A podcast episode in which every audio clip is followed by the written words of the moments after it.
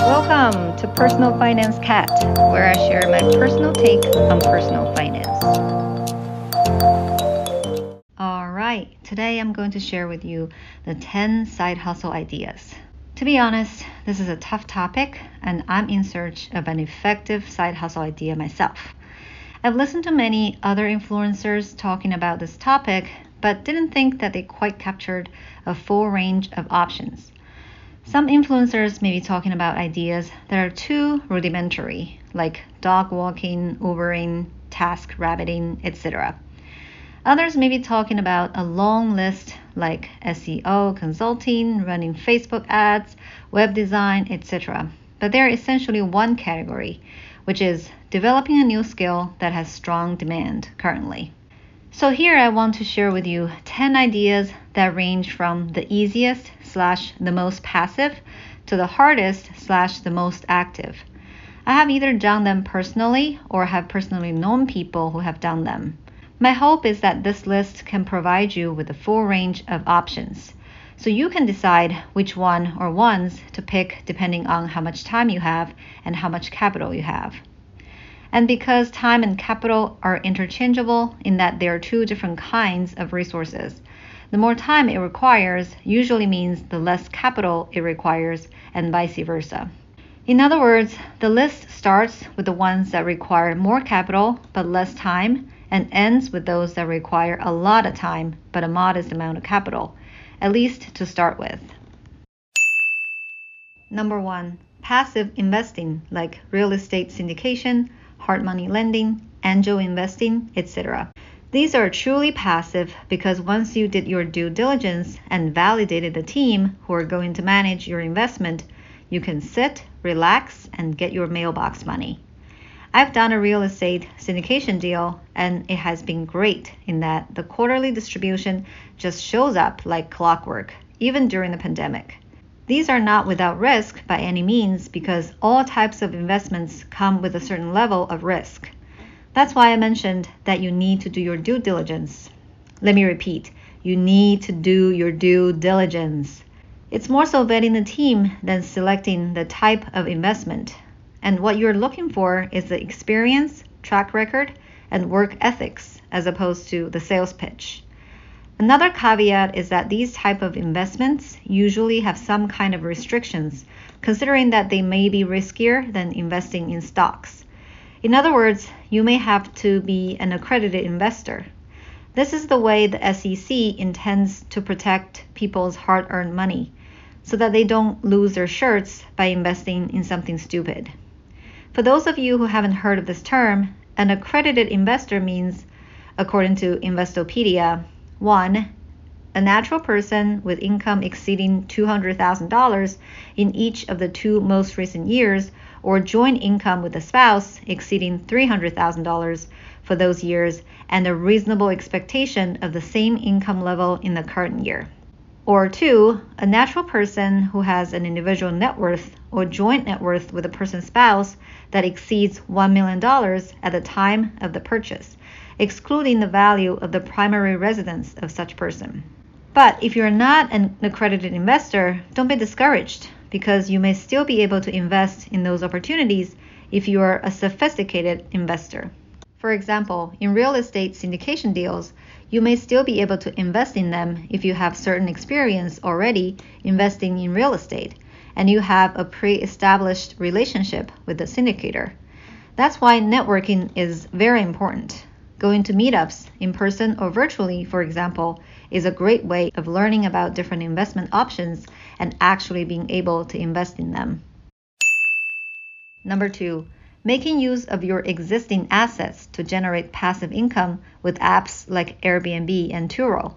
This is a bit more active because you do have to prep your house or car every time you rent it out. But if you don't mind that, it's a great way to generate some extra cash. We used to rent out our spare bedroom on Airbnb when we only had one kid. It worked out fairly well, and there was surprisingly a high demand even in the middle of nowhere town in which we live. This method of making extra cash with existing assets does not have to be restricted to expensive assets like a house or a car Nowadays, with the shared economy, many creative ideas are being born frequently. For example, you can even rent out your unused hard drive space on your computer. Number three, active real estate investing. Unlike utilizing an existing asset, you would need to obtain an additional asset or assets for this side hustle idea. So it's generally more work. That said, if you're a rental property owner as opposed to a flipper and have a good property management team, this can be fairly passive as well. Flipping obviously involves even more active engagement than rental property, but if you have a good team, it can be systematized and streamlined. Having done both rentals and flipping, ironically, some of my rental properties required more work than the flip I did with a partner. So the key takeaway is that having a good team is critical and that upfront legwork to vet and select the team is worth all the effort. Number four, consulting. If you're an expert in a certain area, either through working as an employee or running your own business, you can offer up your expertise in the form of consulting. I have an excellent consultant from whom I get personal tax advice. He's a CPA and worked in various CPA firms, including a Big Four firm. He prepares our taxes every year, and we go to him from time to time for tax consulting services. This is a perfect example of using somebody's professional skills to make a side gig out of it. I was also once approached to provide consulting on the tax area I focused on for a multinational company. I never thought there would be a demand for my very niche skills, but hey, you just have to look. Nowadays, platforms like Upwork provide great avenues to connect demand and supply for various skills, including the more obscure ones. As you can tell, providing consulting services takes work to first get your name out there and then actually perform the services. So it's more active than the first three options. However, it's more time intensive than capital intensive. So if you have little or no capital to start with, this can be a great option. Number five, coaching. Similar to consulting, coaching requires upfront work, but mainly your time as opposed to capital. To be a coach, though, my understanding is that you do need to learn the skills separately from your existing work or business. To be a good coach, you don't necessarily have to be good at whatever you're coaching on. Just like a sports coach usually doesn't do the sport him or herself anymore or ever. It certainly helps if they do, but not necessary. In other words, you do have to learn the skills of how to coach people, and there are courses you can take and certifications you can get in order to do so. My husband has used a career coach for job interview purposes. The coach was definitely helpful, but she was never a hiring manager, nor has she worked in the space in which my husband was applying for a job. I've also known people who are a life coach, MBA application coach, business coach, etc. Some of them have not necessarily done the things they're coaching on. To put in simple terms, the coach is more like a cheerleader to keep the coachee on track and serves as an accountability partner. So the skills that matter more are their ability to encourage, influence, and motivate, and sometimes point out the obvious. That's the reason why I put coaching after consulting because while you can leverage your existing knowledge to consult, you do have to develop additional skills to coach. I would also say consulting requires more capital than coaching in general because getting trained in a specialized field such as tax requires more human capital investment than getting a coaching certification. Number six, work a second job that is flexible, like driving an Uber, task rabbiting, dog walking, etc. This one is obvious and straightforward. The downside is that you're literally exchanging time hour by hour for money. And because the pay per hour is low, you have to put in a decent amount of time to get a meaningful side income. This one is my least favorite, but I'm listing it here for completeness. If you have time and like doing some of the things anyway, you can certainly make it work and earn a few extra bucks. We once hired a task rabbiter who enjoys building things, so he helps people install their IKEA furniture on the side. Number seven, learn a new skill like running Facebook ads, SEO consulting, video editing, photographing, web design, app development, etc and provide such services to people. Nowadays, with a huge demand for these skills, it may pay to learn and monetize such skills. It's kind of similar to how during the 1849 gold rush, those who made the most money sold picks and shovels to the miners. Nowadays, everybody wants to be an influencer, and has become highly competitive. Instead of getting into the very crowded space, an alternative is to provide people with the tools, aka the picks and shovels of this digital age, so that they can try to become the influencer, aka the miner. Becoming an influencer comes with a lot of uncertainty, but you can get paid with certainty while helping them on their journey. I have a friend who does consulting on social media strategy, management, etc.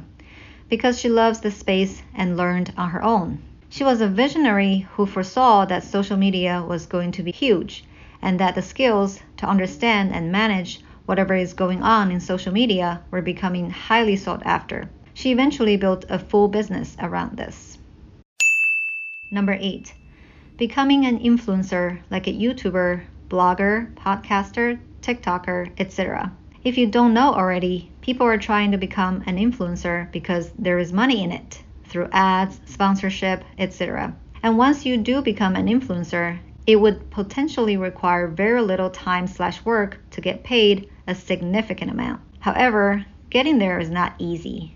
It may require a lot of time because it's so competitive, and you may not get anywhere after spending all that time. I've done both YouTube and podcast, so I know how much work it is. Thank goodness I enjoy what I do because otherwise I would have given up a long time ago. Anyway, this option is highly time consuming, but potentially with a huge reward. To me, if it's something you are passionate about, it's worth the investment. My podcast is about financial education, which I think is totally, totally underserved in the formal education system. Therefore, I feel obligated to help out so that people can avoid the mistakes I made and learn what actually works. On the selfish side, this is a space where there can be relatively more sponsorship opportunities. So if and when I get monetized one day, there will hopefully be plenty of options to choose from. Number 9.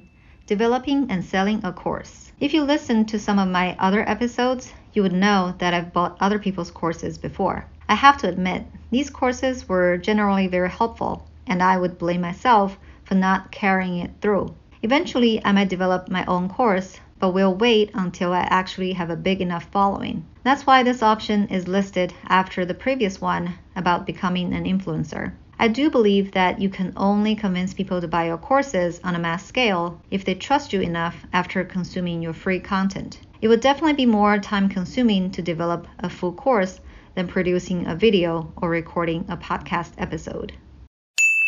Number 10, last but not least, running a side business. Believe it or not, you can start a business on the side without quitting your job. Some very successful businesses started out that way, like what Sara Blakely did with Spanx. These side business ideas can range from simple ones like car wash business, an oil change business, a haircut business, to moderately complex like selling products on Amazon or Etsy, to the full gambit of building your own brand of goods or services.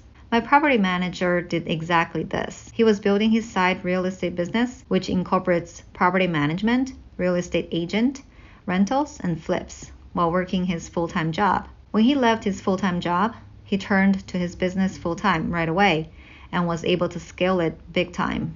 This is by far the most time consuming because we all know how much work it's going to take to run a full business. Especially when you are first starting out with your one person shop, you have to play many roles and do all the tasks. Not only the core business of developing the product, but also the supporting functions like accounting and marketing. That said, this is also the option that has the highest potential reward with a relatively low upfront capital investment because you're using your sweat equity to the maximum extent possible. Alright, friends, those are the 10 side hustle ideas I came up with. Do you think they're helpful? If so, please leave a rating or review and or share the episode with your friends and family. Thanks so much for listening. Catch you next time.